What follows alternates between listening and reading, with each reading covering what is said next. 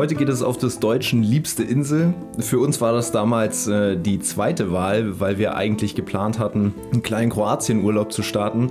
Dann hat uns der Zufall aber doch zum Glück bekannt gemacht und äh, wir haben damals sogar noch von den günstigen Flugpreisen profitiert.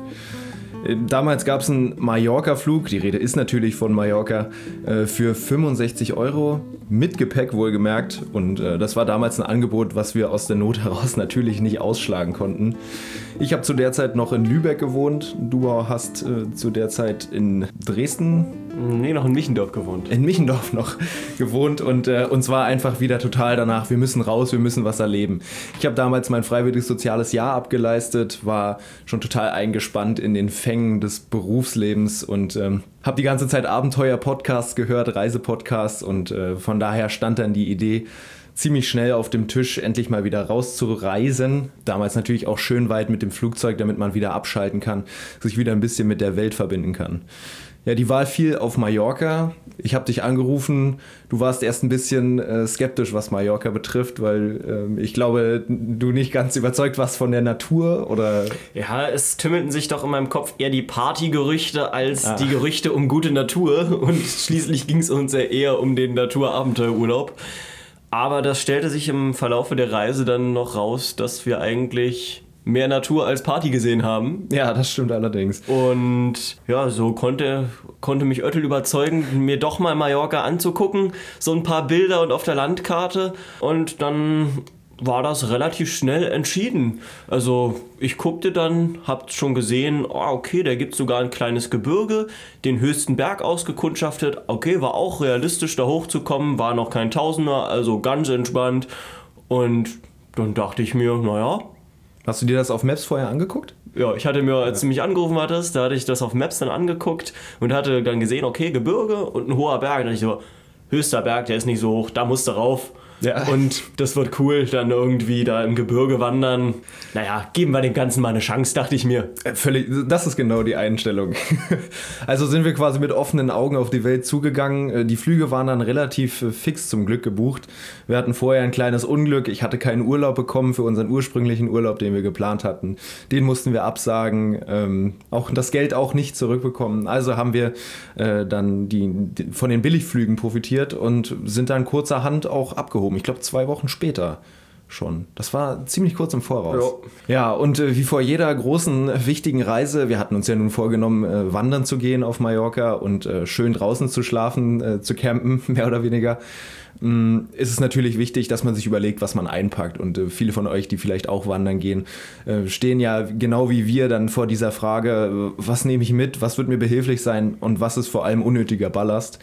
Und äh, wir hatten uns da folgendes Projekt vorgenommen. Ähm, es wurden zwei kleine Rucksäcke bestellt. Wie viel Liter fassen die? 15, glaube ich, ne? Ähm, ich glaube sogar 25. Ach, das, das war das Maximale, was man mitnehmen konnte an Handgepäck.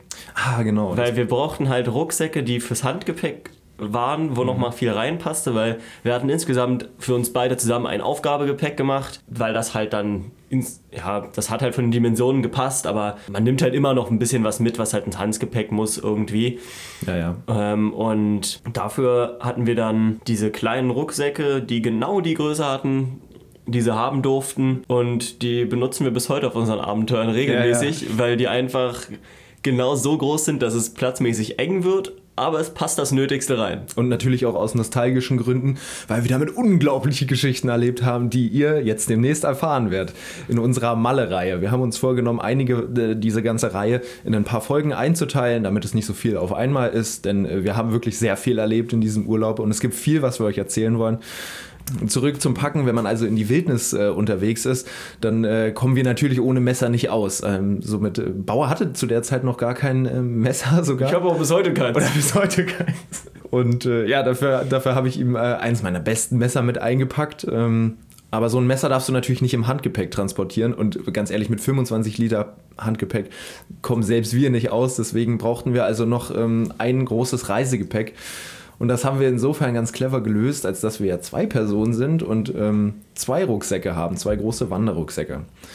Ähm, da hatten wir dann beschlossen, okay, wir können diese Rucksäcke vollpacken mit Isomatte, Schlafsack, Zelt hatten wir auch dabei. Ähm, und die werden dann verschnürt und in nochmal einer großen Tasche eingepackt, sodass wir quasi ein kompaktes Handgepäck haben ähm, und was wir dann auf zwei Rucksäcke quasi äh, umverteilt haben. Ja, als ich, äh, als ich mich dann ans Packen gemacht habe, ich bin da immer ein bisschen knapp hinterher, ähm, hatte ich erstmal einen riesen Kopf und habe darauf aufgepasst, okay, Nahrung kaufen wir alles da, Milchpulver hatten wir schon vorgekauft für das Müsli am Morgen oder den Haferschleim für den Fall, äh, dass wir ein ausgewogenes Frühstück genießen wollen. So war zumindest der Plan. So, so, so, war der Plan. Dazu später mehr. Ja, dann kam also schließlich Bauer am Vortag, ähm, weil Gepäckabgabe war bei uns. Wir sind von Potsdam aus gestartet, äh, von, von meinem Haus aus. Und als ich sein Gepäck gesehen habe, war ich erstmal sehr überrascht, denn er hat es tatsächlich geschafft, in diesen kleinen Rucksack alles so kompakt wie möglich einzupacken. Man muss sich das wirklich so vorstellen. Ich saß im Wohnzimmer, alles um mich ausgebreitet, die ganzen Sachen lagen überall, damit ich den Überblick hatte. Und Bauer kam an mit dem kleinen Päckchen. ich hatte schon fast ein schlechtes Gewissen, dass ich zu viel mitnehme. Ja, ich hatte halt den kleinen Rucksack, da war alles Mögliche drin. Und am Rucksack draußen hing mit dem Karabiner noch die Isomatte dran. Die war halt extra. Dann ein paar Schuhe und eine Flasche Wasser. Die hingen noch dran. Dann hatte ich noch einen Wasserfilter gekauft, weil wir wollten halt ah, in der Wildnis überleben. Und waren uns halt nicht sicher mit Wasserverunreinigungen, hier Bakterien, Viren und mhm. so weiter, was es alles gibt. Denn das ist wirklich da, das Letzte, was dir passieren will. Genau, da, alleine wenn schon ein Durchfall ist, das ist das Letzte, was du irgendwo im Gebirge ja. gebrauchen kannst. Ja. Da habe ich auf jeden Fall noch so einen Wasserfilter gekauft und der war halt noch relativ unhandlich, habe ich mit mir gedacht, naja, den Wasserfilter, den kriegt Öttel dann in seine Tasche und gut ist.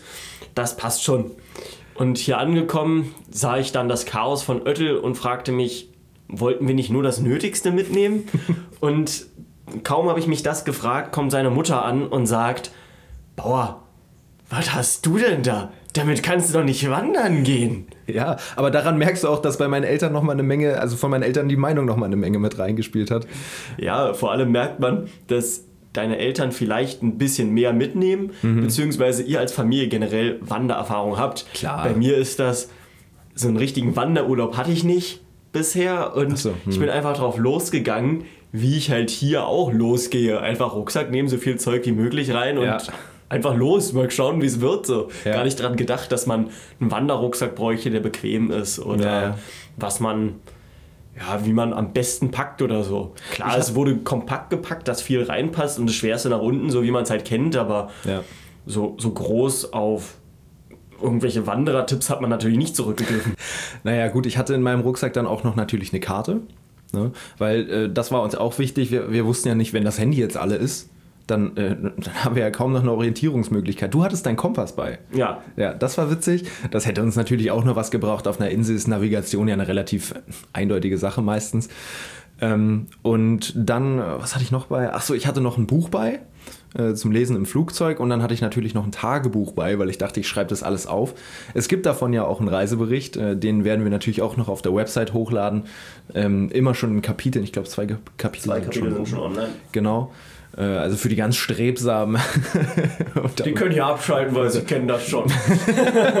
Nein, hier kommen noch viele Anekdoten dazu. So, nicht zu so lange äh, rumzulabern, was das ganze Gepäck betrifft. Wir haben es alles zusammengezurrt bekommen, äh, sind dann am nächsten Tag, du hast nicht bei mir übernachtet, wir sind vor der Reise immer sehr angespannt und äh, dann wäre es ja doof gewesen, wenn wir uns noch gestritten hätten. Also hast du bei dir zu Hause geschlafen, du konntest schön ausschlafen und wir kamen dann am nächsten Morgen mit dem Auto, ich glaube um 6 Uhr morgens standen wir vor deiner Tür in Michendorf und dann ging es los und Bauer kam strahl, freudestrahlend durch die Tür, weil ich dachte schon, er hat verschlafen.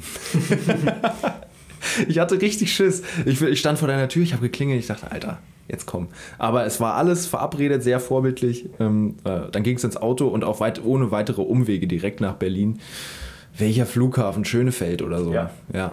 Und äh, da fiel dann die Verabschiedung auch relativ fix aus, äh, weil wir auch einfach los wollten. Es war so eine schöne morgendliche Stimmung, wie man es kennt vor der Abreise oder wie ich es kenne, weil meine Flüge gehen meistens morgens. Und dann haben wir uns also schon mal in die Flughafen. So ist das als Businessmensch. Natürlich. Ich meine, wenn man wöchentlich fliegt. wöchentlich. Man muss auch Auslandsbeziehungen pflegen. Äh, haben wir uns also in den Flughafen, ins Terminal geschafft und äh, ja, ich fliege öfter nach Israel. Von daher dachte ich, oh, wenn wir jetzt nach Mallorca fliegen, dann wird das ja unendlich viel unkomplizierter als nach Israel zu fliegen, was die Sicherheitskontrollen betrifft. Äh, das sollte sich äh, tatsächlich auch als unkomplizierter herausstellen, aber den Terminal erstmal zu finden, Entschuldigung, das Terminal erstmal zu finden, äh, war dann doch komplizierter als gedacht. Wir hatten nämlich noch eine Menge Zeit, zum Glück, die haben wir auch gebraucht, und Bauer hatte zur Überraschung des Tages Milchreis gekocht. Und dieser Milchreis war noch garniert mit was ganz Besonderem, nämlich hat er von seinem, von deinem, von deinem Trainer oder so? Ja, von meinem Trainer. Der hat seit zwei Jahren, glaube ich, Bienenstöcke. Und von dem hatte ich noch ein großes Stück Wabe mit Honig drin. Ja. Und dann habe ich diese gefüllte Wabe noch mitgenommen zu dem Milchreis. Das war wirklich fantastisch. Schön in Berlin, ich liebe ja Berlin, äh, stehen wir morgens am Flughafen. Und dann kam noch ein Security-Mann auf uns zu, der uns angesprochen hatte, weil er sein Lunchpaket nicht essen durfte, weil die Brötchen mit einer Wurst belegt waren, die er als Moslem halt nicht essen durfte. Wir nehmen an, es war Schwein. Äh, haben wir uns sehr gefreut. Äh, wieder einer dieser glücklichen Zufälle, die im Leben so passieren, die man aber auch schätzen können muss, wie ich finde. Und äh, uns gegenüber stand äh, schon ein Mädel, was wir damals in der Gepäckhalle äh, schon gesehen hatten. Und die, ähm, ja, die guckte sich so ein bisschen orientierungslos um, um und äh, wir haben uns erstmal nichts weiter bei gedacht. Sind dann wieder in die Halle reingegangen äh, und haben sie da sogar wieder getroffen, dann äh, am selben Terminal, wo wir ursprünglich hin wollten. Nur stand da unser Flug noch nicht. Und demzufolge haben wir sie angesprochen, auch des Stresses wegen. Ähm, wo sie dann hin will, in der Hoffnung, dass sie genau unser Ziel hat, damit wir den Terminal finden. Und äh, so war es dann glücklicherweise auch. Und Nur leider hatte sie auch noch keinen Plan, wo sie hin muss. Ja, richtig. Der Terminal stand auch noch nicht fest. Ich glaube, das ist sogar ein Phänomen bei, bei solchen günstigen Airlines, dass dann die Terminals relativ spät feststehen nicht länger darüber zu reden. Wir haben das richtige Terminal gefunden, Riesenschlange, ähm, sind dann zum Glück doch relativ schnell durchgekommen. Die Sicherheitsleute waren alle cool für einen Sonntagmorgen, muss man ja auch bedenken. Und äh, tja, wie es kam, wurde der Schlingelbauer aus der Reihe gezogen. eine, obwohl wir mit den Security-Beamten äh, äh, gescherzt haben, was ich ziemlich, äh, ziemlich familiären Charakter hatte, wurde Bauer dann flugs äh, rausgezogen ähm, in einen Nebenraum. So, ich weiß nicht, wie lief die Befragung da ab? Ja, es war ja nicht groß Befragung, das war halt ähm, erstmal ganz normal höflich. Ach, mhm. kommen Sie doch mal mit. Ja, ja. Dann ging das in den Nebenraum. Da durfte ich dann erstmal meine Schuhe ausziehen, meine, meine Jacke ausziehen und dann wurde ich schön abgetastet, wurde dann nochmal mit irgendwelchen Plastikstreifen abgestrichen ja, ja, so und die kamen dann einen tollen Automaten eine Minute und ich dachte mir so, was, machen die hier? Das ist ein Sprengstofftest. Und genau, da haben sie einen Sprengstofftest gemacht, weil ich bin natürlich, ich sehe aus wie der geborene Terrorist, als wenn ich gleich ja, irgendwas hochjagen will. Ist doch logisch. Klar, Na, du hattest ja damals noch keinen Bart. Aber äh, den Sprengstoff haben sie nicht gefunden. Nee, glücklicherweise war der ja. gut versteckt. Naja, es war auch C4. ja, also wieder rausgekommen und ähm, freundlich verabschiedet worden vom Sicherheitsmann, ging es dann weiter ins Flugzeug. Ja, genau. Das Flugzeug hielt dann erstmal noch eine Stunde auf der Fahrbahn, weil wegen überfüllten Luftraums oder irgendwas war die Begründung. Naja, und dann haben wir abgehoben. Äh, der wievielte Flug für dich war das? Ist ja auch Vier egal. Flüge auf jeden ja, Fall. Ja, ja. So. Und äh, von daher für uns nichts Neues, wir alten Hasen im Fliegen. Und äh, ich habe mein Buch gelesen, äh, du hast Musik gehört. Wir saßen leider nicht nebeneinander im Flugzeug. Äh, das nächste, was uns dann aufgefallen ist, war die mallorquinische Hitze. Die also direkt nachdem das Flugzeug die Türen geöffnet hatte, äh, uns so ein bisschen den Atem verschlagen hat. Wir sind dann ähm, durch den Flughafen, das ging alles relativ schnell und zack standen wir an der Gepäckabnahme und Bauer hielt äh, mir winkenden Zettel in die, vor die Nase. Ähm, ja, ja ich, ich hielt dir diesen Zettel unter die Nase, auf dem uns einfach förmlich mitgeteilt wurde, dass unser Gepäck ja verdächtig aussah mhm. und deswegen kontrolliert wurde. Nun hatten sie anscheinend allerdings von den Rucksäcken in diesem ganzen Gepäck nur einen durchwühlt. Ja. Das war der meine und schrieben dann darauf, dass sie ja einen verdächtigen Gegenstand gefunden haben. Mhm. Anscheinend fand da einer das Feuerzeug so toll, dass er einfach mal meinte, das ist verdächtiger Gegenstand. Richtig. Und der wurde dann konfisziert und vernichtet. Ich bin ja der Meinung, der brauchte einfach was für eine Raucherpause.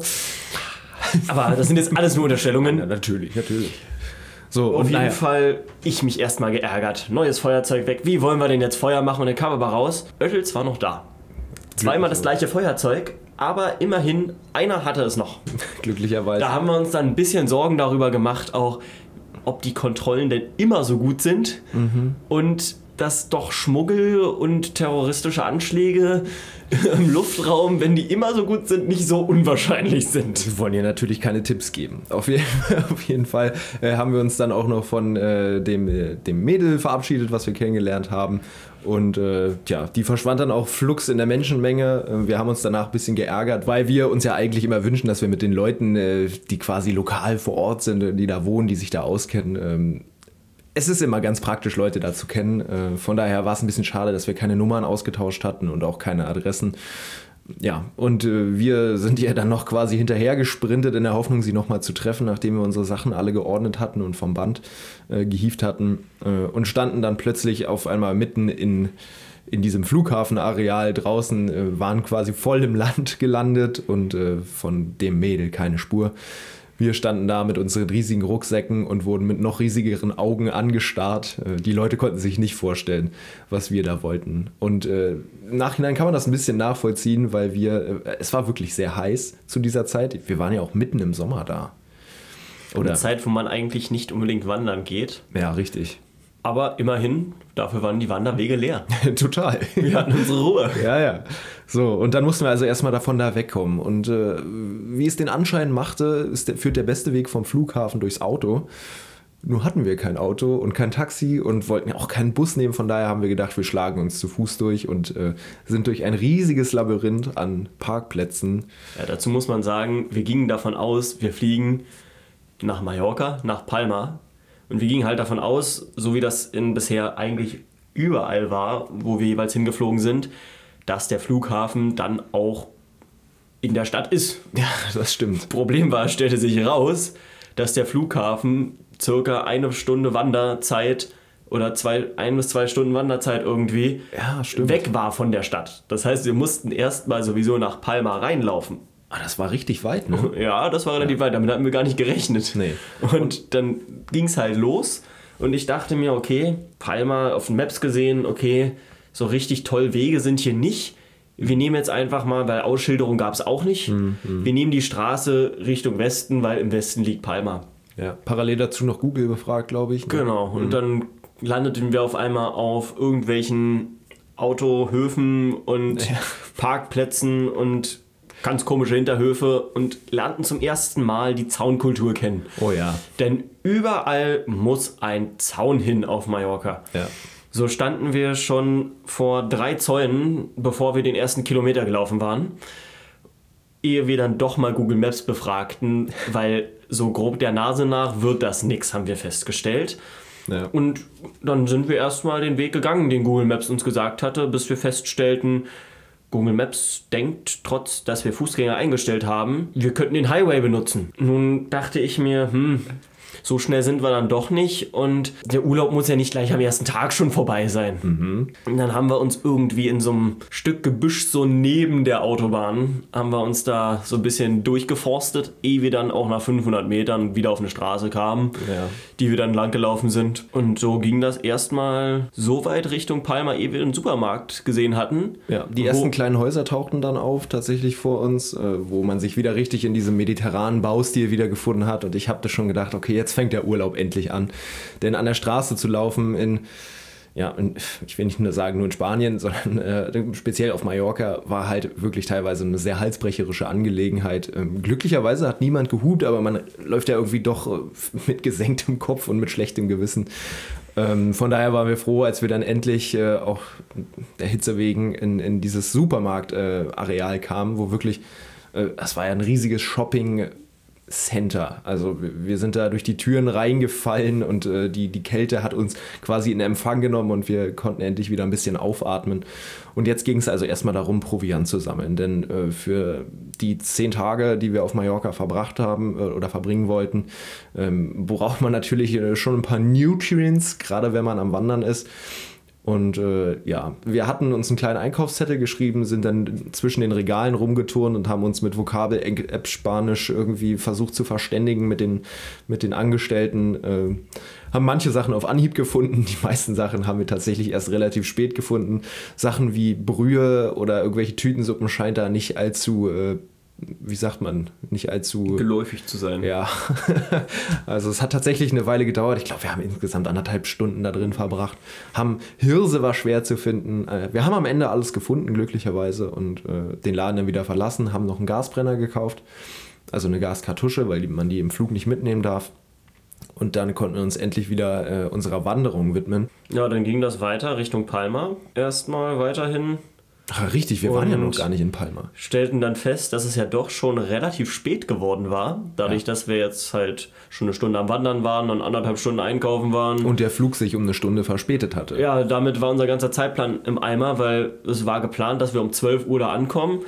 Und dann ging man davon aus, okay, wenn man um 12 Uhr ankommt, dann geht man vielleicht um 1 oder so mhm. aus Palma raus Heißt, man ist abends in Waldemosser, ist ja kein Problem. Ja. Nun kam das Flugzeug, insgesamt irgendwie waren wir erst um 14 Uhr aus dem hm.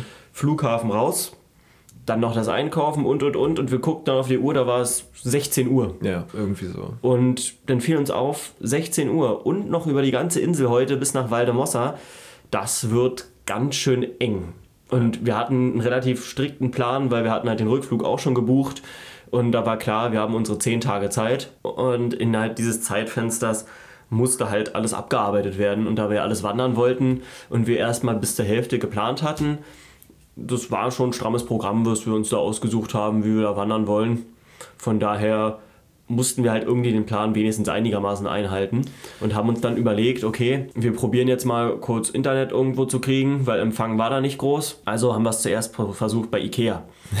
Bei Ikea sind wir rein durch die Drehtür mit unseren großen Rucksäcken und wurden direkt wieder vor die Tür gesetzt. Ja. Eigentlich haben wir die Drehtür gar nicht verlassen. Wir sind gleich wieder zurück. Ganz ohne schwedische Höflichkeit. Und uns wurde gesagt, mit den Rucksäcken, nein, da dürfen sie hier nicht sitzen, nicht mehr in der Empfangshalle. Ja. Also sind wir zu einem Fastfood-Restaurant mhm. unserer Wahl gegangen, was mhm. in der nächsten Ecke war. Mhm. Da haben wir dann rausgefunden, okay, in 20 Minuten fährt in Palma noch ein Bus. 20 Minuten, auf jeden Fall ein gutes Zeitfenster. Genau, bei Google Maps dann eingegeben, okay, wir brauchen 18 Minuten bis zum Bahnhof, also Busbahnhof dann. Ja. Dann dachte ich mir, naja, zwei Minuten noch suchen, um einen Bus zu kriegen, das kriegt man hin. Mhm. Was ich zu dem Zeitpunkt allerdings vergessen hatte, dass wir, ich glaube, dein Rucksack hatte 18. 17 oder 18 mhm. Kilo und meiner hatte insgesamt mit 20. dem Wasser, mit dem Wasser hatte ich dann irgendwie 24 Kilo oder so. Mhm. Und naja, dass man dann nicht ganz so schnell ist, wie Google Maps einem das vorrechnet, das hatten wir leider vergessen. Ja, gerade, sodass wir dann nach der Hälfte der Strecke irgendwie merkten, das wird jetzt zeitlich ziemlich eng.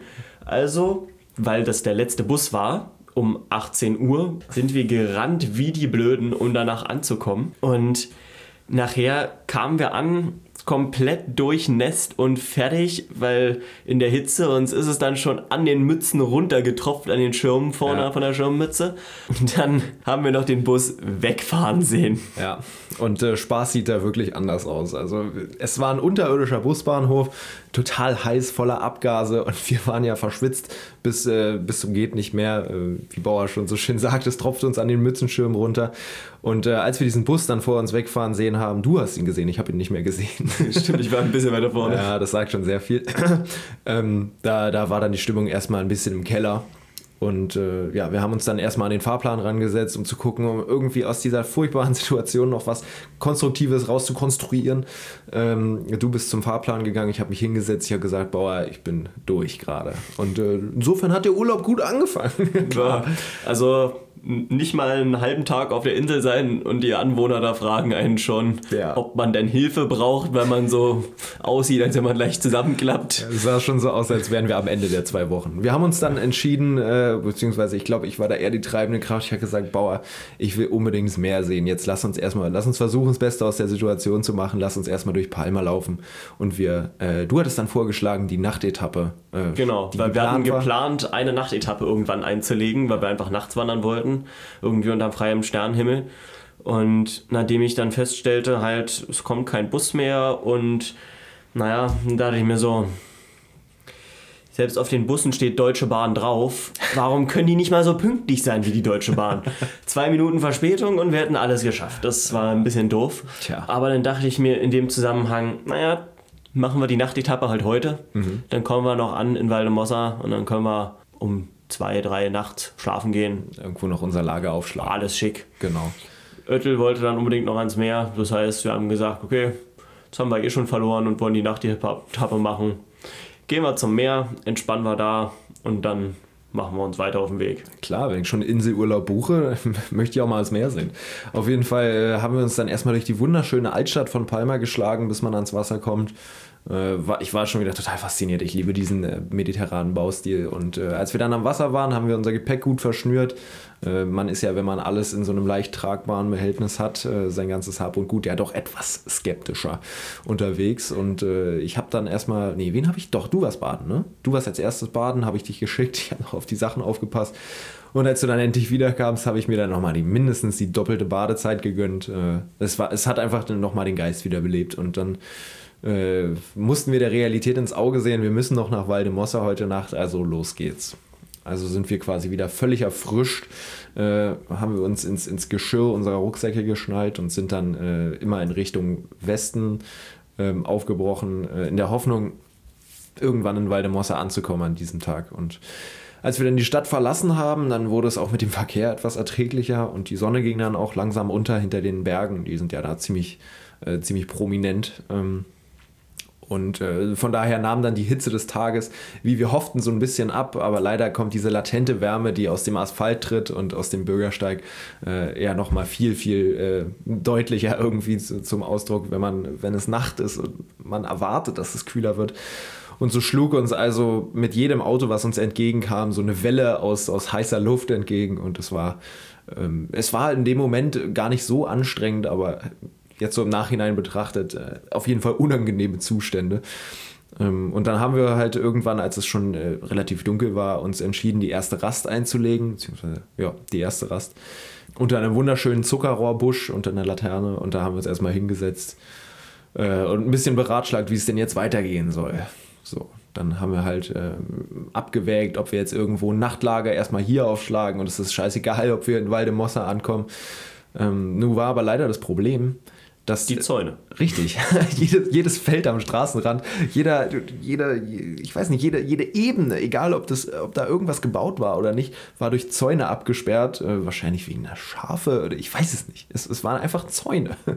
Wie so ein Tennisplatz. Und ähm, ja, da war natürlich nichts zu machen. Und äh, auf dem Bürgersteig schlafen war jetzt auch nicht die Lösung. Tja, und äh, so stand also fest, wir müssen weiterlaufen, weiterlaufen, bis es sich irgendwann anbietet. Ja, das hat eine ganze Weile gedauert. Tatsächlich so lange, dass immerhin die Sachen vom Baden wieder getrocknet waren. Übrigens da ein Stimmt. cooler Tipp, einfach Karabiner nehmen oder Sicherheitsnadeln. Sicherheitsnadeln und dann kann man nasse Sachen ganz einfach hinten am Rucksack aufhängen, wenn man die halt da fixiert mit den mhm. Karabinern, Sicherheitsnadeln, wie auch immer. Ja. Und dann hat man praktisch seinen tragbaren Wäscheständer und das trocknet wunderbar. Man muss nur daran denken, wenn man dann wandert und es wie in unserem Falle anfängt zu regnen, hm. dann muss man die trockenen Sachen auch wieder in den Rucksack reinmachen, sonst sind sie gleich wieder nass. Der kleine Tipp vom Bauer. Ja, äh, das war dann die, die glückliche Koinzidenz, dass das äh, relativ schnell getrocknet ist bei den Klimaten, also bei dem heißen Wetter. Ja, allerdings halt, wie gesagt, leider dann auch ein wenig Regen, als wir dann in den Bergen ankamen und die ersten Serpentinen hochgingen.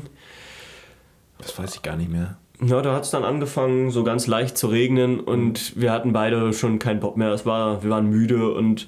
Es war auch dunkel. Also, es, ja, je weiter klar, man aus der also Stadt rauskam, desto dunkler wurde es. Und ich meine, natürlich war das schön, aber irgendwie, wir hatten den Flug hinter uns. Wir waren um 6 Uhr, also um 5 Uhr schon aufgestanden an dem Tag.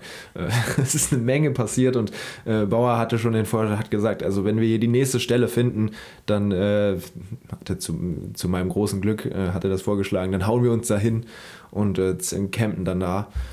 Nur die ähm, nächste Stelle kam nicht, weil Richtig. die Zäune sind überall. Ja, und wenn keine Zäune sind, sind es Mauern. also ein bisschen Abwechslung war auch da.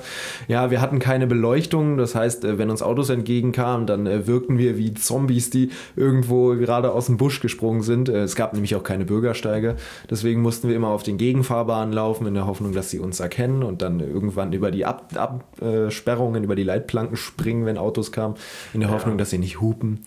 Ja, beziehungsweise auch einfach, woran man denken sollte, wenn man in Serpentinen unterwegs ist, dass man halt auf der Außenbahn der Kurve läuft genau. und nicht innen, weil innen wird man halt nicht gesehen, ja. dass man da halt daran denkt, außen zu laufen, damit ja. einen die Leute besser sehen. Dieses Glück hat uns dann auch getroffen, ja. dass uns jemand gesehen hat.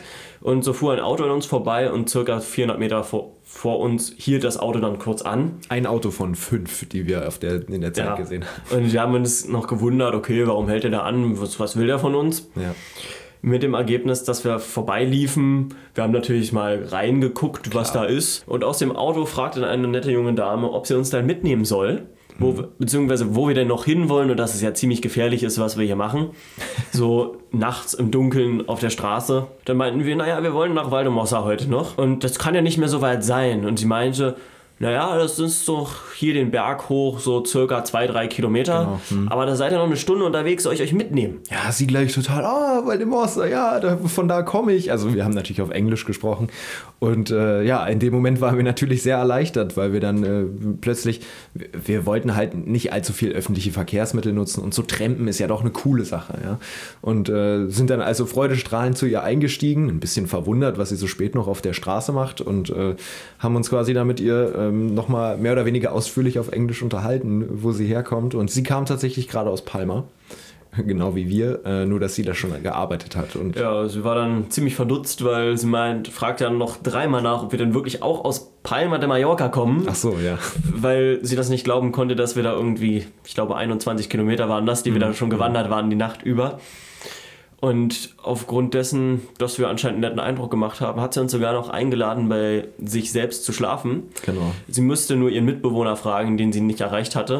Also hatte sie uns erstmal nur einen Zeltplatz empfohlen. Und dann haben wir uns erstmal an den Zeltplatz gelegt, weil sie meinte, ja, sie erreicht ihn nicht und sie schaut nochmal, sie würde nochmal vorbeikommen an dem genau. Zeltplatz. Genau. Wenn das ginge und dann könnten wir bei ihr schlafen, waren wir natürlich hellauf begeistert. Ja. Und nachdem wir dann nachts unser Zelt aufgeschlagen haben, sie leider nicht mehr wiederkam, sind wir dann morgens wieder aufgewacht. Und zwar von der Hitze.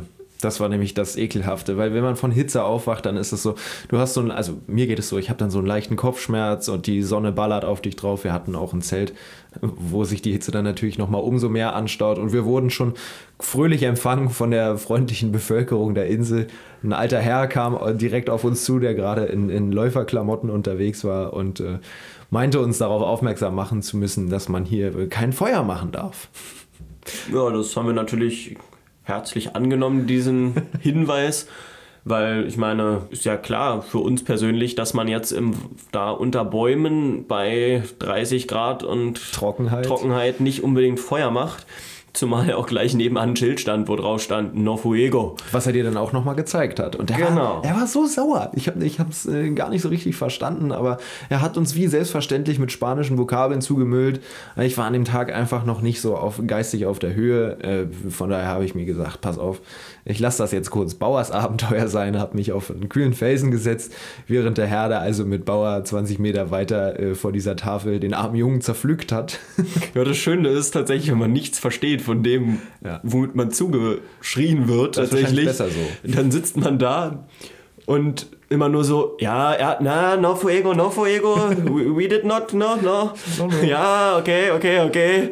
Und der Alte beschimpft dich bis aufs Blut ja. und du kriegst davon nichts mit. Schon fantastisch. Mich geht das ja emotional immer ein bisschen an. Ach, Bauer, der hat das gut gehandhabt. Ja, und äh, der Typ ist dann zum Glück, äh, hat sich wieder verdünnisiert und wir haben dann natürlich so schnell wie möglich abgebaut. Wer weiß, was der noch losgetreten hätte.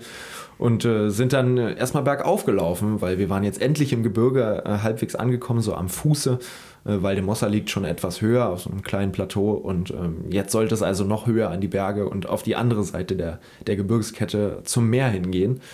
Ähm, auf der Hälfte des Aufstiegs ähm, habe ich die Kamera gesucht, weil der Ausblick einfach so fantastisch war auf Valdemossa. Und äh, im Nachhinein müssen wir auch wirklich sagen, wir lieben dieses kleine Städtchen. Äh, wir haben uns da so ein bisschen, äh, wir sind da ein bisschen närrisch drin verliebt.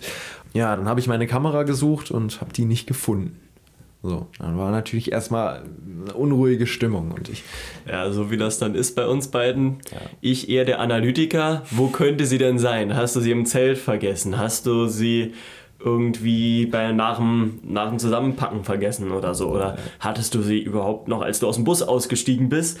Bin ich da halt durchgegangen, ganz analytisch und habe mir überlegt, hm, wie könnte das sein? Andererseits im Hinterkopf die gute Kamera ja. mit dem Equipment, was ja. wirklich Also da unendlich waren, viel kostet. Da waren irgendwie 3000 Euro im Spiel tatsächlich. Und- Steht auch im Reisebericht, deswegen können wir es sagen. Und dann, und dann ist, ist da ein Öttel vor dir, der dir eigentlich nicht wirklich zuhört, dann nicht so wirklich analytisch rangeht an die ganze Nummer und einfach nur fertig ist und andererseits auch wieder entspannt ist, weil ihm ist das einfach schon zu häufig passiert, dass er solche Sachen irgendwie verloren hat. Deswegen ist er da irgendwo entspannt, aber andererseits auch so dann aufgewühlt, dass man ihn aber mit, mit meiner analytischen Art nicht beruhigen kann, Nee. sodass er dann erstmal seine Eltern anrufen musste, Ja. die ihn dann erstmal irgendwie beruhigen konnten. Ja, ich habe mir halt den, den Rückhalt von zu Hause erstmal gesucht, weil du machst halt schon irgendwie noch einen Unterschied zwischen, zwischen Freunden und Eltern. Also gut, sollte auch so sein. Aber ähm, ja, nach einer Beziehungsweise war ich dann äh, auch etwas ruhiger. Ich war nur innerlich schlecht gelaunt, weil ich äh, das mit einer, und das ist ein ziemlich guter Tipp, finde ich, oder ich hoffe, dass er dem einen oder anderen hilft, ähm, dass ich in der Kamera eine SD-Karte drin hatte, auf der ein Ordner gespeichert ist, wo drauf steht if lost. So. Und in diesem Ordner sind halt alle meine Kontaktdaten. Das ist eine Word-Datei, eine, also eine PDF-Datei, damit die überall geöffnet werden kann, wo drin steht, welche Straße, welche Telefonnummer, E-Mail-Adresse, bla bla bla und vielen Dank, dass Sie mir helfen oder so, also dass Sie das gefunden haben. Und ähm, ja, nun war die Frage, äh, wo ist die Kamera? Und wir kamen dann am Ende zu dem Entschluss, dass die Kamera also wahrscheinlich in dem Auto von Sarah lag, äh, die uns ja so freundlich aufgenommen hatte. Und äh, wir hofften also, dass wir sie nochmal wieder treffen und haben dann beim Touristenbüro die Nummer hinterlegt. Wir haben da, wo wir geschlafen haben, ein Zelt hinge äh, einen Zettel hingehängt äh, mit unseren Adressdaten. Und äh, tja, das alles in der Hoffnung, dass die Kamera wieder zurückkommt. Und weil ich so fertig war, habe ich zu Bauer gesagt, pass auf, wir äh, nehmen uns jetzt hier wieder in Waldemossa quasi äh, ein paar Früchte mit aus dem Laden und setzen uns erstmal hin und frühstücken was.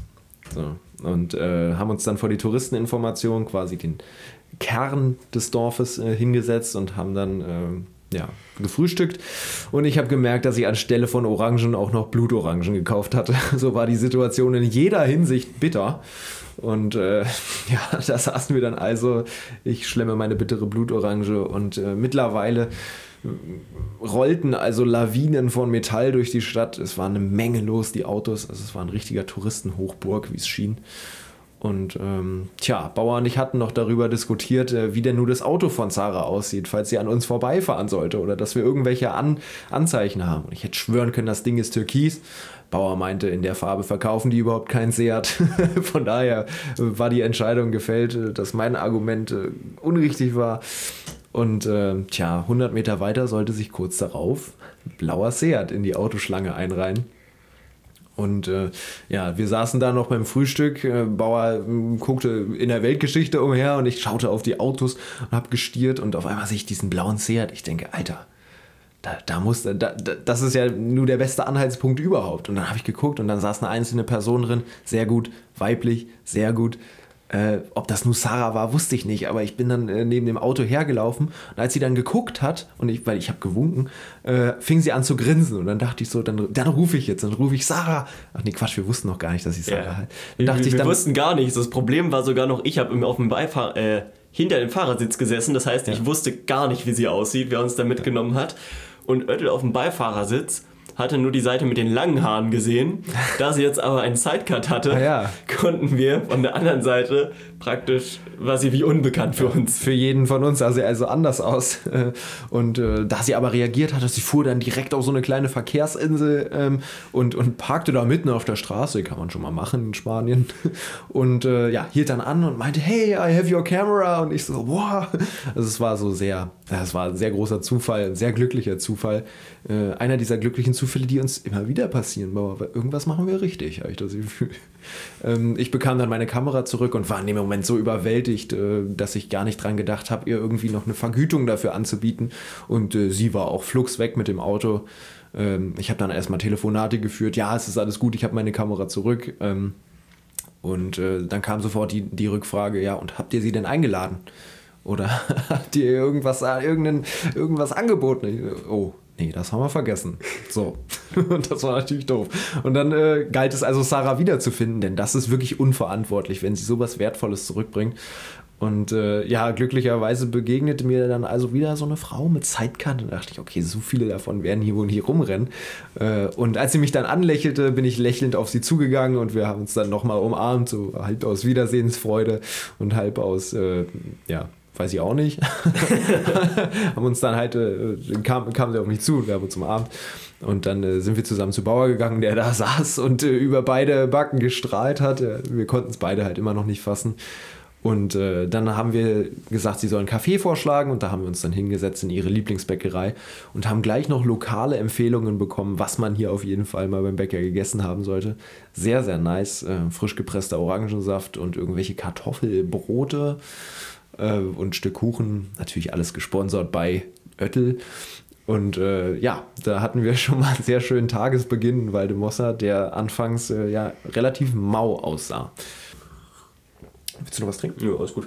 Nachdem dann der Tipp kam, wir sollten doch mal unten ans Meer gehen, dachten wir uns, naja, nun sind wir schon einmal den Berg vorhin halb hochgelaufen und wieder runter. Dann nehmen wir halt die Route am Wasser. Berg ja. hatten wir heute schon.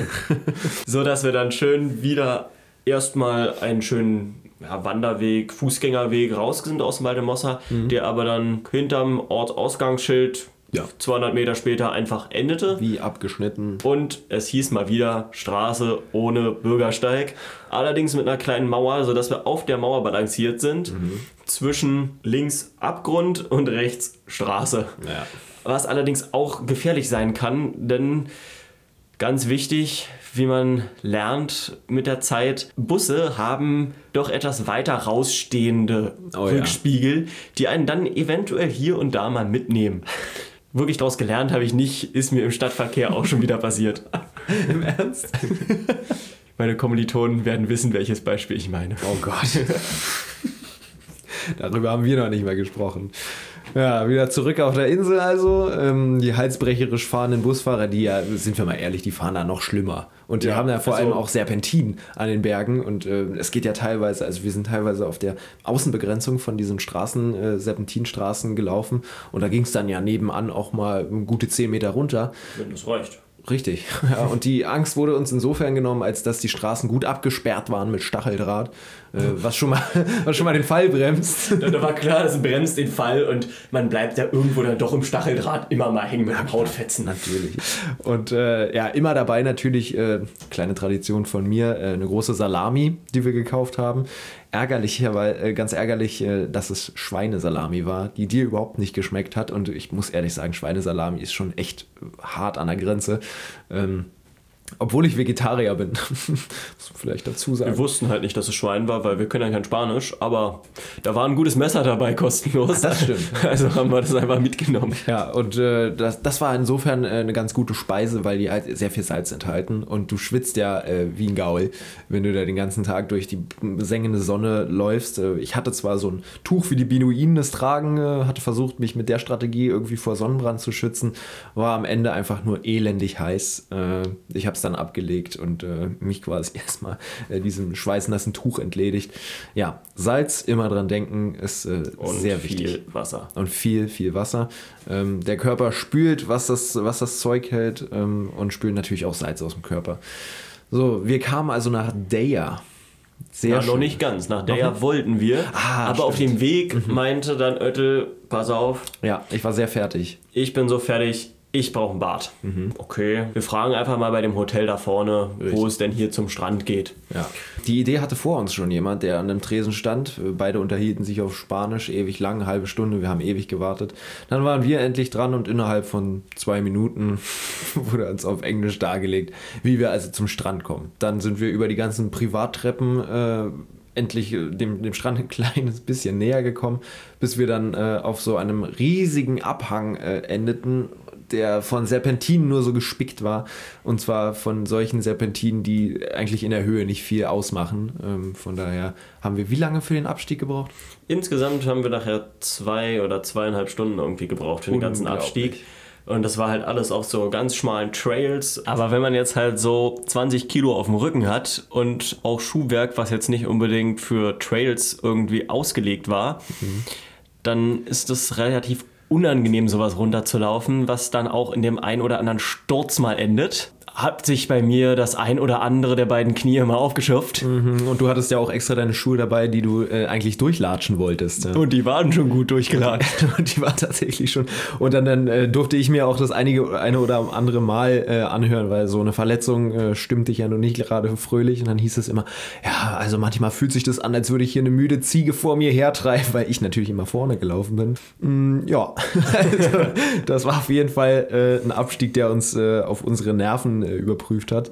Ja, irgendwann haben wir dann, nachdem wir endlich die Trail Passage verlassen hatten, mhm. Kamen wir auf so einen Betonplattenweg und da meinte ich zu Oeschel, Alter, willst du wirklich baden? Wollen wir hier noch weiter runter? Weil wir hatten ja keine Ahnung, wie weit das noch ist, weil laut der Hotelfrau dauert es 40 Minuten und wir waren schon eine Stunde unterwegs. Ja, und das Meer wollte und wollte nicht näher kommen. Wir waren immer noch so hoch am Berg. Äh, ich habe mich dann aber weiterhin durchgesetzt, weil ich dachte, wenn wir das jetzt noch hochlaufen und ich habe mir von diesem Badengehen halt wirklich sehr viel Energie versprochen, äh, die mir da wieder zurückgegeben wird, äh, habe ich gesagt, nein, wir müssen baden gehen, völlig alternativlos. Und äh, bin dann aber, als wir auf diesen Betonplattenweg gekommen sind, erstmal mehr oder weniger zusammengebrochen und äh, habe gesagt, so, wir müssen jetzt eine Pause machen. Weil ich war schon wieder völlig am Ende. Äh, du warst mit den Nerven auf jeden Fall auch am Ende und wir waren aber körperlich, denke ich, beide ganz gut äh, in, ähm, wie sagt man denn? Ganz in, gut geschafft. ganz gut geschafft. Und äh, ja, ich habe mich dann hingelegt, alle Viere von mir gestreckt. Äh, die Hyperventilation hat sich dann langsam wieder so ein bisschen der normalen Atmung angenähert und dann passiert eine Szene, die äh, gerade Bauer seine Lieblingsszene ist. Ja, wir waren eigentlich die ganze Reise immer auf, ja, wir müssen auf unser Wasser aufpassen und an dem Hang davor auch schon so, weil ich hatte halt die ganze Zeit diesen Wasserkanister in der Hand und die ganze, den ganzen Weg darunter, da ich mir so, uiuiui, bloß nicht, auf, also auch nicht an Bäumen oder so festhalten, wenn es mal rutschig wurde, mhm. weil ich hatte nur eine Hand zum Festhalten, in der anderen Hand war der Wasserkanister. Wenn der runterfällt, dann haben wir hier kein Wasser mehr und das ist echt blöd, wenn man dann bei 32 Grad im Schatten beim Wandern kein Wasser mehr hat. Und das waren gute 6 Liter, die du da getragen hast. Ja. wie wir wissen, ein Liter Wasser entspricht einem Kilo. Also du hattest da auf jeden Fall ordentlich äh, Last auf deinem Arm, auf einem Arm. Und äh, auf einmal setzte sich diese Flasche. Ja, ich, ich setzte mich dann neben Öttel und die Flasche stand so schräg am Hang. Und auf einmal setzte sie sich doch noch in Bewegung, rutschte runter. Ja. Und wir guckten beide nur diesem Kanister hinterher und es war uns eigentlich scheißegal. Keiner bewegt dass sich. Dass diese Flasche da runterrutscht. Wir haben mir zugeguckt, wie sie da 100 Meter gerutscht ist und dann in den Graben geflogen ist und da liegen geblieben ist. Ja, so und dann haben wir nur noch gelacht. Und uns war so egal im Moment. So viel zu unserem Werteverständnis in solchen Situationen. Wie fertig wir einfach waren. Aber es wurde doch noch belohnt, denn gar nicht mal so lange später mhm. kamen wir dann doch noch am Wasser unten an. Genau. Aber vorher standen wir erstmal bei einer Familie unten. Es, es bahnten sich also so einige Häuser an. So ein ähm, kleines Fischerdorf, so in die ja, Richtung war das. Ah, wunderschön. Auf die Felsen äh, gesetzt wie, wie Legosteine. Und ähm, tja, auf einmal standen wir auf der Terrasse von einer Familie, die da gerade Mittag gegessen hat. Und die waren total verwundert, was wir hier wollen. Und wir waren natürlich ebenso verwundert, nicht mitgerechnet, dass wir auf einmal hier in der ärgsten Privatsphäre von anderen Leuten stehen. Und äh, wir meinten dann nur so auf gebrochenem Spanisch, ob es hier zum Meer geht. Und äh, die meinten, ja, strahlend äh, haben sie uns den Weg geweist, weiter über die Terrasse, äh, gewiesen, weiter über die Terrasse. Und ähm, dann standen wir auch kurze Zeit später in einem kleinen Hafenbecken direkt am Meer. Ja, also Strand war das jetzt nicht unbedingt, sondern nee. mehr so mit 60 Grad nach unten abfallendem Beton und äh, Pflastersteinen irgendwie, ja. was da irgendwie ah, wie so ein kleiner Privathafen war von so ein paar ja, Fischerbooten. Wird das wohl gewesen sein auch. Und das war dann wohl der Strand, der uns beschrieben wurde. Ja, ja. Aber wir waren nicht zimperlich. Äh, für mich trotzdem eine Quelle des Lebens. Ich bin dann sofort aus meinen Sachen rausgehuppt und nur in der Boxershorts äh, quasi da ins Wasser reingerobbt. Und äh, es war wirklich, es war, ich muss wirklich sagen, es war genauso revitalisierend, wie ich es mir erhofft hatte. Und ich lag dann einfach nur noch wie tot an der Wasseroberfläche und meistens mit dem Kopf unter Wasser. Ja, war sehr schön, war ein sehr schönes Erlebnis. Ging eine halbe Stunde ins Land oder so.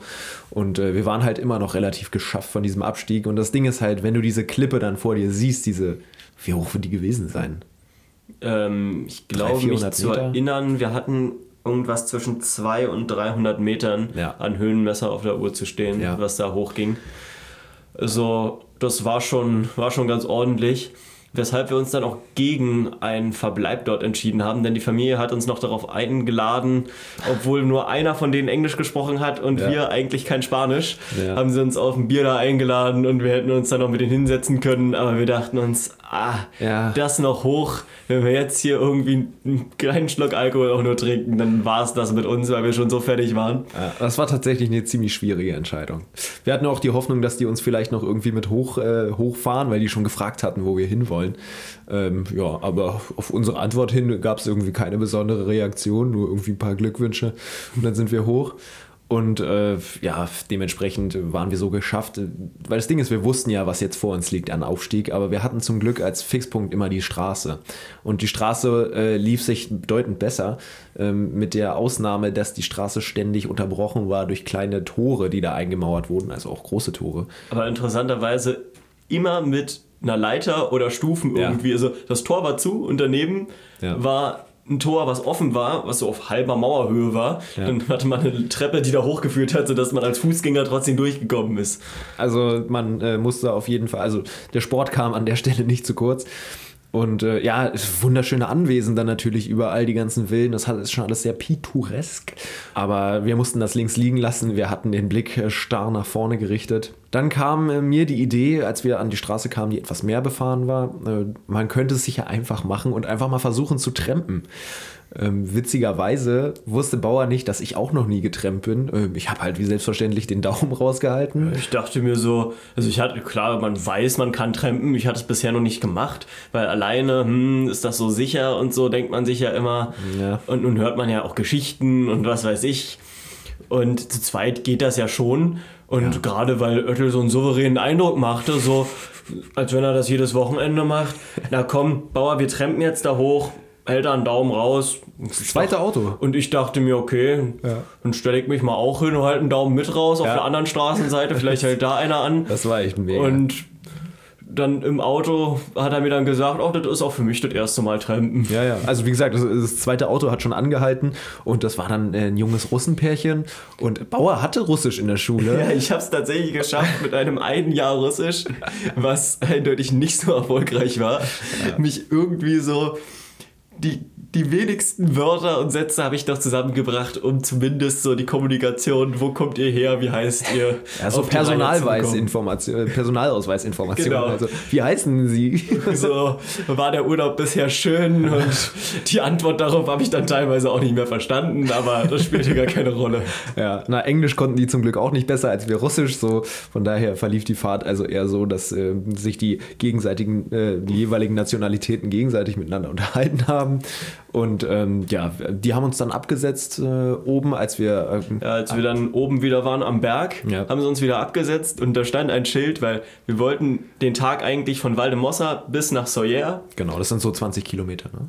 Oder zwei? Ja, 20, 20. 20. waren das, glaube ich, irgendwie auch. Oben auf dieser Straße, die dann lang führt, das war die, die wir schon mal lang gelaufen sind bis zu dem Hotel. Und von dem Hotel aus wären das noch 5 Kilometer gewesen bis Soyer.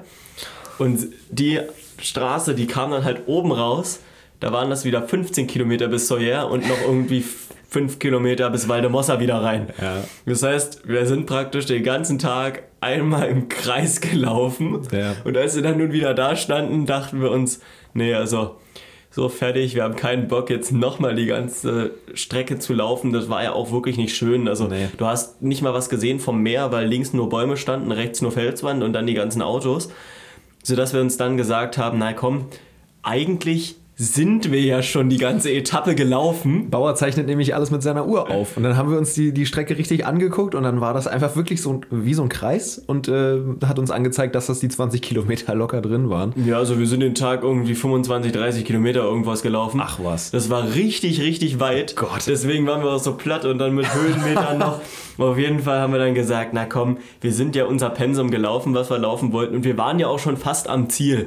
Bis auf den kleinen Abstecher dann zum Strand. Wir gehen jetzt nach Woldemossa nochmal hier die 5 Kilometer rein und dann setzen wir uns da in den Bus, weil nochmal zu Fuß müssen wir uns die gleiche Strecke ja nicht antun. Sonderlich spannend war die ja auch nicht. Ja, ja, ja. Also haben wir uns die ja, mörderischen Busfahrkünste angesehen Ja. Man hatte wirklich Angst, da nicht anzukommen mit diesem Bus. Gut, Also, nun waren wir aber total fertig. Also wir sind dann halt äh, nach Waldemossa wieder rein und haben uns äh, so einen Bus geschnappt. Ähm, Fahrpreise waren mega okay. Ähm, da waren wir fast ein bisschen verwundert. Und dann, und dann äh, saßen wir endlich in diesem klimatisierten Fahrzeug, total abgeschafft und, äh, und fuhren der Abendsonne entgegen. Und das war, das war eine der schöneren Busfahrten von uns. Ne? Ähm, ja, bis auf den Fakt, dass der Busfahrer sich dachte, Hm. die Serpentinen hier, die kann er mit so viel Vollgas nehmen, dass Ja. der ganze Bus schon anfängt, sich nach außen zu wanken ordentlich. ja, aber und, das hast du da überall. und wenn dann ein Auto innen steht, dann macht der Bus auch keinen Platz. Der Bus schiebt. Ja, so in etwa. Und äh, da haben wir mal ein bisschen was von den Küstenorten gesehen. Das war auch nicht schlecht. Ähm, Auch Küstenorte mit wunderschöner ja, Landschaft, sage ich jetzt mal. Also, ja, die sind so terrassiert. ja, so terrassiert, genau. Und ganz, ganz tolle alte Gebäude auch. Überwachsen von den coolsten Blumen. Wunderbar schöne Straßenlaternen, wo wir uns aber gewundert haben, dass nicht in einer Straßenlaterne irgendwo eine Glühlampe drin war. Ja, das stimmt. Das war sehr lustig. Und natürlich nicht zu vergessen dann auch noch dieser Panoramablick äh, nach links raus aufs offene Meer, 300 Meter unter uns. War schon sehr beeindruckend. Äh, wir, wir werden hier auch gerade sehr ausschweifend. Auf jeden Fall äh, kamen wir dann in einer der Städte an, die uns äh, ja, mehr oder weniger positiv in Erinnerung geblieben ist und zum Glück nur ein Umsteigeort war. Wir waren, äh, wir, unsere, unsere Destination war dann Sawyer. Ja, da wollten wir eigentlich auch hin. Zwar zu Fuß, aber nun sind wir halt am Busbahnhof da angekommen, sind da ausgestiegen und erstmal durch die sehr engen, schönen Gassen gelaufen. Und dann fing es an zu schütten wie aus Eimern. Ja. Das heftigste Gewitter, was ich wirklich in den Bergen erlebt hatte. Ja, und es wurde stürmisch äh, und äh, der, der, der Himmel verdunkelte sich und deswegen hat Sawyer auch so einen leicht bitteren Nachgeschmack bei uns hinterlassen, ähm, weil wir, wie gesagt, immer noch abgekämpft waren. Und dann hieß es erstmal einen Schlafplatz zu finden, weil es ähm, ja nur sich irgendwie schon wahrscheinlich 20 Uhr näherte. Und äh, tja, dann waren wir halt aber in der Stadt, Sawyer, und mussten dann uns erstmal in die Peripherie durchschlagen. Haben dann ähm, allerdings, ich weiß gar nicht mehr aus welchem Grund, haben wir, haben wir Gebrauch gemacht von diesem ungeschriebenen Gesetz, äh, wo kein Zaun dran ist, da kann man reingehen. Ja, beziehungsweise wurde uns von einem Mallorquiner dann irgendwann gesagt, wegen den ganzen Zäunen und den Treppen, die da rüberführten und Toren und so, die meinten, da wo irgendwo eine Treppe rüberführt oder eine Leiter oder so, da kann man rüber, die Zäune stehen dann nur für die Tiere da und Ja, Ziegen genau. und Schafe, die da unterwegs sind, beziehungsweise die Tore, die nicht abgeschlossen sind, da kann man rein. Und dann war da halt eine Mauer mit einem abgeschlossenen, mit einem nicht abgeschlossenen Tor. Richtig? Und ja, so ein ganz kleines bisschen Schrott lag da irgendwie rum. Das wird ein Schrottplatz gewesen sein. Aber hauptsächlich fiel uns erstmal auf, dass auf der anderen Seite von dem Platz halt extrem schön grün war und Wiese und tatsächlich auch ein Zitronenbaum. ja. Also sind wir da erstmal hin, da gab es auch ein wunderschönes Dach, wo wir uns unterstellen konnten, wo ich auch überlegt habe, da dann unser Wasser wieder aufzufüllen. Ah ja. Aber da hast du mich ja dann von abgehalten, weil du erkannt hattest, dass das ein wunderschönes Ja. Asbestdach war. Ja, ja. ja. Da hat man nur einmal Wasser und trotzdem kann man es nicht nutzen. Nö, kann man sich schon mal gönnen. so ein Schlückchen. Und äh, ja, dann hieß es das Zelt aufschlagen. Wir waren, wir waren in richtig geknickter Stimmung. Wir erzählen gerade richtig happy davon, aber es war, wir, wir waren in richtig schlechter Laune. Ich weiß gar nicht mehr warum. Ich, ich glaube, es hatte einfach alles nicht funktioniert mit der Tour und so. Ja, ja. Auf jeden Fall äh, haben wir das Zelt dann aufgebaut und es war halt, wir waren in so einer leicht strittigen Laune. Ähm, Zelt stand und ich meinte, Bauer, irgendwie ist es nicht das Wahre. Es drangen auch ständig irgendwelche komischen Geräusche, was Grunzendes. Also ich bin mir ziemlich sicher, dass es von irgendeinem Tier kam. Halt irgendein Wildschwein oder keine Ahnung was. Und wir wussten halt auch nicht, wir, wir kannten das Grundstück nicht mal annähernd, weil wir wollten uns da jetzt auch nicht irgendwie, wollten da nicht scouten und gucken. Äh, also wir mussten halt darauf aufpassen, dass uns niemand sieht. Wir haben uns halt auch hinter der Mauer dann so hingelegt, dass Genau. uns tatsächlich von außen keiner sieht, hatten da nicht groß Spielraum. Ja. Und als Oettel dann meinte, Bauer, Das ist nicht. also mit der Gesamtsituation bin ich einfach unzufrieden. Wie interessante Situation unzufrieden. Da, Da- hieß es dann, da hast du dann sogar hab eingewilligt. Ich dann gesagt, ja, komm, dann lass uns wieder abbauen, Ja. weil ich hatte das Zelt eigentlich nur mit aufgebaut. Eigentlich, der ganze Platz war mir nicht ganz geheuer und irgendwie, Ja, ja. aber wir waren so fertig und Oettel hat gesagt, komm, hier bauen wir es auf, habe ich gesagt, okay, für eine Nacht kann ich mit leben. Und als Oettel dann aber die gleichen Bedenken geäußert hatte, da hatte ich mir, ach sehr schön, so musste ich es nicht tun. und dann wurde wieder eingepackt und als der Regen vorbei war, sind wir dann wieder losgelaufen. Und das erleichtert mich aber im Nachhinein, dass dir das genauso ging. Das wusste ich gar nicht. So, wie ging es also weiter? Wir haben uns aus der schlechten Laune nochmal gerettet und äh, verließen also nun diesen Schrottplatz, um uns ein bisschen weiter in die umliegende Natur zu begeben, in der Hoffnung natürlich noch irgendwo einen Platz zu finden, wo wir die Nacht sicher und trocken verbringen können. Der Regen äh, hatte so, war so ein bisschen abgeflaut mittlerweile, aber Niesel war auf jeden Fall immer noch merklich da. Und wir schleppten uns also weiter durch die Stadt. Unsere Hüften waren noch nicht im Urlaub angekommen. Wir aber glücklicherweise an unserem Wanderweg, der in Sawyer begann und uns die nächsten Tage noch Richtung unseres Hauptziels führen sollte. Ich glaube, das war auch der erste Platz, wo unsere Karte endlich gegriffen hat, ne? Genau. Ab da konnten wir dann unsere schöne Wanderkarte nehmen, die uns von Ödels Vater zur Verfügung gestellt wurde und diesen Urlaub leider mehr oder minder gut überlebt hat durch Ja. den ganzen Regen. Hat tatsächlich etwas gelitten. Aber hat uns am Ende doch gute Dienste geleistet. Wir sind dann am Anfang des Wanderweges, äh, haben wir die Rucksäcke abgelegt und haben uns halt äh, überlegt, wir gucken uns jetzt hier nochmal nach einem nach einem Schlafplatz um. Es waren dann äh, Terrassen, keine Weinterrassen, wie ich gerade sagen wollte, sondern äh, von Olivenbäumen gesäumt. Und äh, du bist dann losgegangen und hast so ein bisschen rumgescoutet mh, und hast dich umgeguckt, ob es irgendwo vielleicht noch eine Schlafmöglichkeit gibt. Und äh, ja, irgendwann bist du dann wiedergekommen, nachdem ich mir etwas von dem Wasser einverleibt habe, was wir mitgenommen haben, das Gute aus Sawyer. Und äh, hattest die frohe Botschaft. Genau, ich hatte irgendwie circa 300 Meter aufwärts, hatte ich ein Loch im Zaun entdeckt, wo halt der Zaun komplett runtergetreten war, beziehungsweise daneben war ein Weg, der führte dann auf dieses Grundstück rauf. Ja, was auch So immer. ein richtig Feld. Grundstück war das irgendwie nicht, wie so, Ja. ja, Feld halt von dem Olivenbauern. Ja. Und da stand so eine kleine Hütte noch, irgendwie sah aus wie so ein Gartenplumpsklo, wie auch immer. Stimmt. Ja. Und wir sind dann auf jeden Fall da hoch auf die zweite, dritte Terrasse irgendwie, haben unser Zelt da bei Halbdunkelheit aufgestellt. ja, aber mit tollem Ausblick auf die Stadt auch. Ja, auf jeden Fall. Aber etwas diesig noch durch den ganzen Nieselregen. Das stimmt. Der allerdings nachließ und so haben wir uns dann dazu entschlossen, unsere ganzen Sachen zum Trocknen hinzulegen. Und damit die natürlich nicht wegfliegen nachts Ja. und die irgendwie Noch abhanden kommen. abhanden kommen, haben wir dann Steine draufgelegt und die ein bisschen beschwert. Haben uns dann langsam ans Abendessen gemacht äh, und äh, die müden Glieder ausruhen lassen. Das Zelt war, wie gesagt, fertig aufgebaut, die Isomatten hatten sich aufgeplustert und äh, wir konnten dann endlich in unser Zelt und einschlummern. nachdem ich meine erste Erfahrung mit Milchpulver gemacht habe. Oh ja. Was ich ja so heiß erwartet hatte, weil irgendwie total cool. Du nimmst Ich hatte das trockenes- hochgelobt auch. Genau, Oettel meinte, das ist total lecker. Und nun hatten wir da Milchpulver. Ich rühme das zusammen Mit Müsli. mit, mit dem Müsli und Oettel meinte noch, nee, du hast zu wenig, mach noch mehr rein. Und du warst so skeptisch. Und für mich persönlich wurde es, egal wie viel man nimmt oder wie wenig, es blieb schlimm. also habe ich gesagt, Oettel, pass auf, wir hatten für jeden zwei Tüten gekauft. Du darfst alle vier haben, diesen Urlaub. Dreimal dürft ihr raten, wer hier der Glückliche war. Und wer sein Müsli dann mit Wasser gegessen hat. Oh Gott. Aber das war echt ganz lecker. So, so Haferflocken, Früchtemüsli mit Wasser ist eine gute Alternative auf jeden Fall. Kleiner Lifehack. Ja, so lagen wir also im Zelt. Allerdings sollte die Nacht uns noch einige Überraschungen bringen. Aber das was erfahrt ihr in der nächsten Folge vom Kompass Podcast.